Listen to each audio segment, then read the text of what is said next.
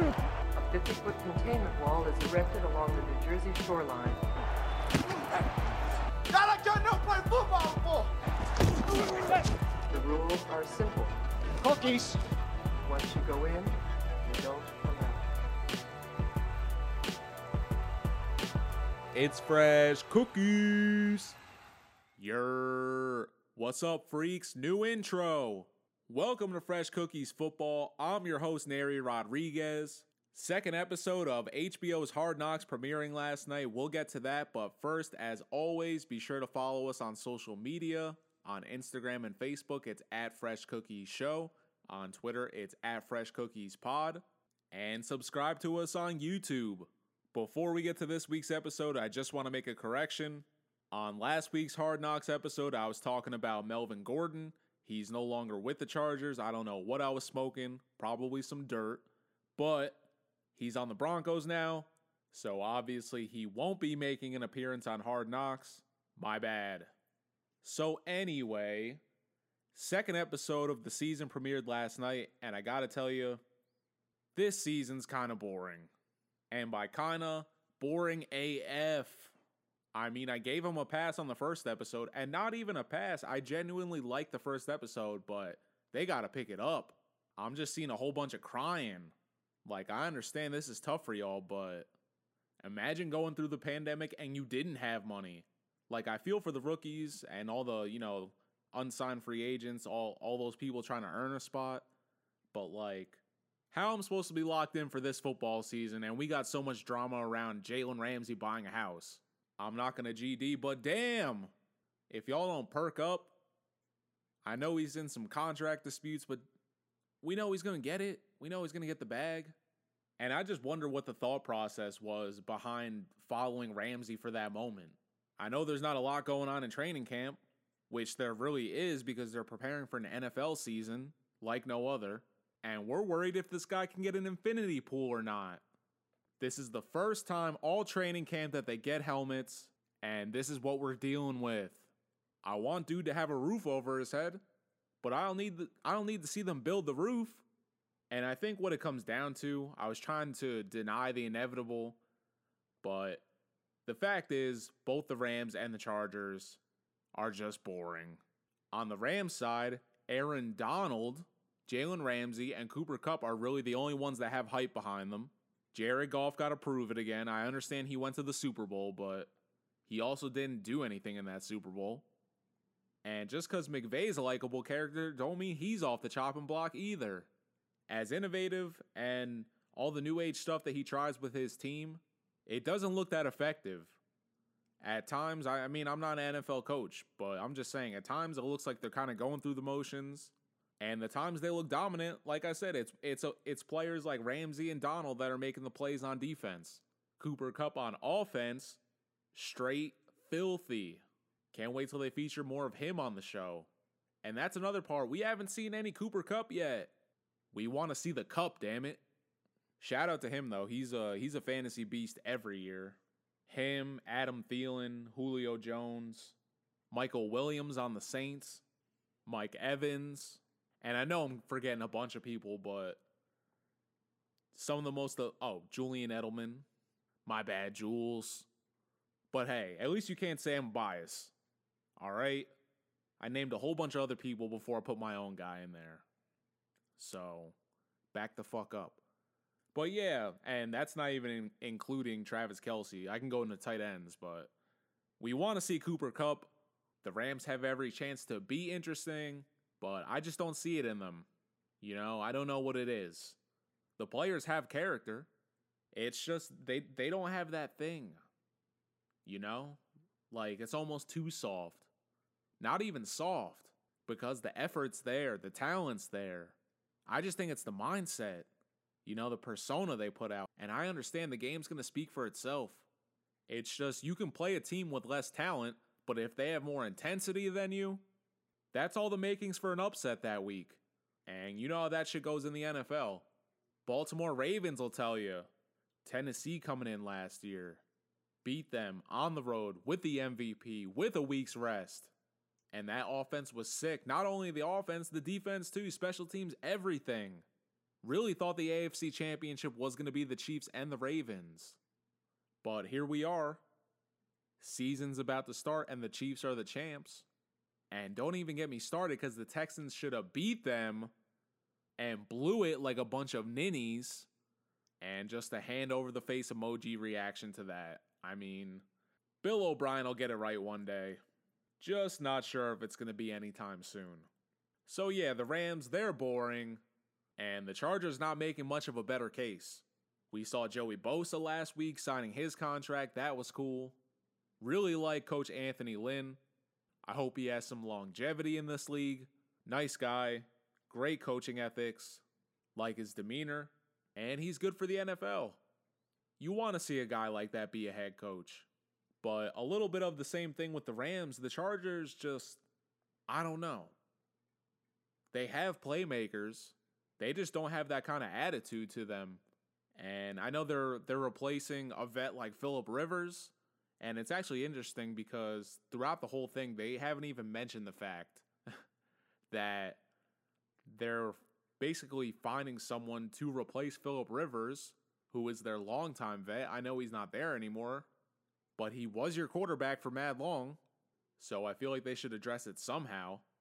And I get they're trying to move forward with the future and not look back.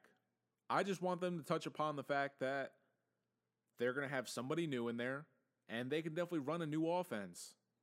So hopefully we'll see that on the upcoming episodes, but for right now, no swag. And it's not their fault. I think there's only a few teams in the league right now that have their swag. I'd probably say the Ravens, the Bucks, and the Chiefs. Chiefs riding on cloud 9 right now. They're everybody signing big contracts over there. They'll have the fans to start and they got the best quarterback in the league right now. And I love Patrick Mahomes, but the media makes it so hard to root for him. Like, I feel like the standard now is the moment you have any type of talent, they automatically, they're gonna, like, the moment they saw that he was good, they already jumped to the narrative, could be better than Brady, probably is gonna be better than Brady. And I'm like, yo, I know dude makes good plays and he's an MVP, but why are y'all so quick to discredit the Patriots and be like, oh, well, someone, you know, someone will come along? It's like, yeah, but not for any time soon. I like the Chiefs, and I think they're very talented, but let them have their own thing.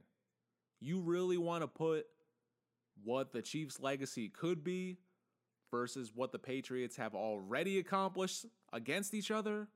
Come on. It's not even a fair fight. Fatality, flawless victory. All right. That game they beat the Patriots in last year in the regular season was BS anyway. And New England kind of crumbled at the end of the year last year. So, I, you know, not saying the Chiefs wouldn't have beat them in the playoffs, but we still wanted that ass, and that was left on the table. So, when we see them this year, I hope we put a 50 piece up Anyway, getting back to my argument, not really an argument. We're talking about hard knocks. Now I'm getting all worked up. See, this is this is what the NFL does to me. Now I'm seeing double, got veins popping out. It's not a good look. But yeah, a lot of NFL teams still coming into their swag for the season. Only those lucky select few have it right now. We'll see if it stays though. Now, not all hope is lost because I love that Austin Ekeler segment. Great running back. Glad he's getting paid this year with Melvin Gordon not there. He's going to be the primary back. And you can't say enough about this guy's attitude. I touched upon it being kind of tough for them to make cuts with no preseason games. And you watch this episode, this dude giving you a firsthand account of how important preseason games are because in his last one, he made a few good plays and he got on the roster, as is the case with a lot of players. But to see this guy signing, what, a $25 million contract, something like that, after almost not even making the team a couple years ago, just phenomenal. So shout out to him, and I and I know he's on a different team, but uh, Philip Lindsay as well. That's my dude. And obviously the great Christian McCaffrey. McCafe serving that shit up every Sunday. Don't get it twisted. And then on the Rams side, some lineman love. Andrew Whitworth, the old vet, was on the Bengals season of Hard Knocks, had a great interaction with Chad Ochocinco, Chad Johnson. I, I call him Ocho Cinco, but that's because we know each other.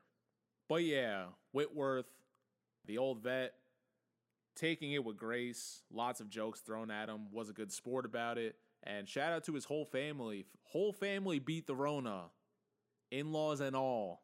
Straight iron lung status. Like I said though, no real action, and it's it's making it tough to make cuts and to watch, honestly. The coaches know what they're looking for to make cuts. And it's just a numbers game. I know they're not cutting these people because, in some cases, they're not cutting these people because they think they suck. They're just cutting them because they don't have the space. And that's the same case every year with training camp. But I'd be lying if I didn't say that this season's boring. And I'm going to give them the benefit of the doubt because it's the second episode. But there's not going to be that many. Season's starting up soon. I don't know HBO's selection process behind how they got to the Rams and the Chargers. I have a feeling that they were two of the only teams that actually wanted to do it. And because they're getting the new stadium, they figured they feature them. And that's also the contrast behind the season as well, that they're they're building the new stadium, but both franchises are kind of building something new. The Rams not so much. I mean, I know they just moved back to LA a couple years ago, but their foundation's been pretty much set. They went to a Super Bowl and lost, by the way, but it speaks more on the Chargers side. And once again, I mentioned this last episode, but Justin Herbert is hopefully going to be an exceptional talent. I mean, the dude's got a good work ethic, he's got a good attitude. And it was interesting to see how he's going to have to transition from being in the shotgun and taking the silent count at Oregon to now being under center in the NFL. They talked about it last night, but I think he'll be fine. As accurate as he was in the first episode hitting those targets, dude's not a slouch, definitely worked out during the quarantine, and I can't wait to see what he does. Oh, and another note from this episode shout out to Darius Bradwell, running back for the Chargers. My man was getting hounded for his weight, but took it like a champ. We've all been there. And hopefully he can drop some LBs to make the roster. I'm pulling for you, man. I love the biggest loser. What was messed up, I had a kid tell me the biggest loser is whoever watches that show. So it's been a couple years since I've watched because my ego hasn't recovered. I just hope he drops the weight. Us thick kings need love too. I'm going to keep watching. It's been interesting to see how the NFL has handled the COVID, but at the end of the day, I'm here to escape this crazy ass reality we're living in, not regurgitate the same BS I see every day. So I hope Hard Knocks picks up. Now, coming up next week, I'm sure they're going to have to address the fact that Melvin Ingram is sitting out because of contract issues. Be weird if they didn't. Apparently, Joey Bosa on board. I don't know if the episode is going to reflect that, but it's out there. So we shall see. Wouldn't be a season of hard knocks if there wasn't some type of contract dispute. I mean, I think that's what made the Jets season one of my favorite seasons of all time. Rex Ryan was built for that shit. Team had talent, they had a lot of character, and once they got Revis in, that shit was jumping. So I'm I'm kind of hoping for something like that to happen this season. I'm not gonna lie, when it came to the both the Rams and the Raiders, I tuned out those years. It's just with no preseason, this is all the NFL football I'm gonna get for right now. So pick it up, Rams and Chargers. Who knows? Maybe week three will be a turning point. The only way to find out is to watch and check back in with us. You can catch our Hard Knocks recap every Wednesday if you have HBO, watch Hard Knocks on Tuesday nights at 10. If you don't, hit me up and I'll see if I can get you a password. All right, we got three weeks till the season starts, people. Hang in there. Stay tuned for more content. I told you last show, we have that Last Chance U episode coming, so stay tuned. We're also going to have a lot of content leading up to the NFL kickoff. Follow us on social media on Facebook and Instagram. It's at Fresh Cookies Show. On Twitter, it's at Fresh Cookies Pod. And follow the YouTube channel. Show the YouTube some love. All right, we got NBA playoffs tonight, so I got to get ready for that. Sure, I'll be putting my foot in my mouth, but what's new? Thanks for stopping in today. Always great to have you. And we're looking forward to a great NFL season with you. I'm Neri Rodriguez, and you already know it's Fresh Cookies. A 50-foot containment wall is erected along the New Jersey shoreline. Y'all like y'all play football for. The rules are simple. Cookies. Once you go in, you don't come out. It's Fresh Cookies.